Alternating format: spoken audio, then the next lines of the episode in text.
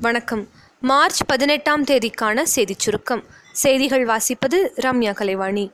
உத்தரப்பிரதேச மாநிலத்தின் கிழக்கு பகுதி பொதுச் செயலாளர் பிரியங்கா காந்தி மக்களவைத் தேர்தல் பிரச்சாரத்தை தொடங்கியிருக்கிறார். வாட்ஸ்அப் ட்விட்டர் ஃபேஸ்புக் உள்ளிட்ட சமூக வலைத்தள நிறுவனங்களின் நிறுவனங்களுடன் தலைமை தேர்தல் ஆணையர் திரு சுனில் அரோரா நாளை ஆலோசனை நடத்தவுள்ளார்.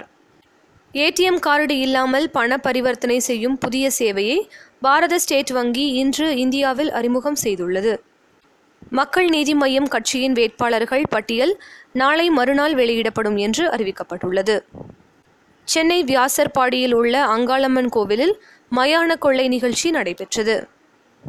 மதுரையில் சித்திரை திருவிழாவும் மக்களவைத் தேர்தலும் ஒரே நாளில் நடப்பதால் அன்று வாக்குப்பதிவு நேரம் இரண்டு மணி நேரம் நீட்டிக்கப்படுவதாக தமிழக தேர்தல் அதிகாரி திரு. சத்யபிரதா சாஹூ தெரிவித்துள்ளார். திரு. ஜி. கே. வாசனின் தமிழ் மாநில காங்கிரஸ் கட்சிக்கு சைக்கிள் சின்னத்தை தேர்தல் ஆணையம் ஒதுக்கீடு செய்துள்ளது. பன்னாட்டுச் செய்தி.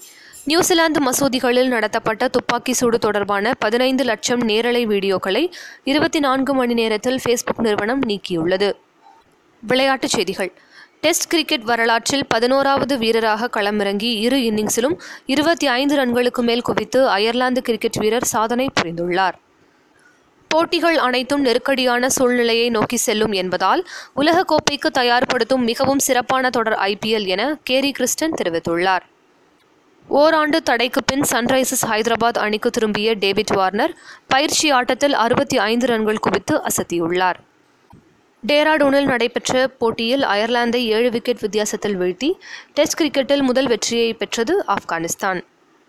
நாளைய சிறப்பு. இந்திய விடுதலை போராட்ட வீரர் ஆச்சாரிய கிருபலானியின் நினைவு தினம். இத்துடன் இன்றைய செய்தியறிக்கை நிறைவு பெறுகிறது. மீண்டும் நாளை சந்திப்போம்.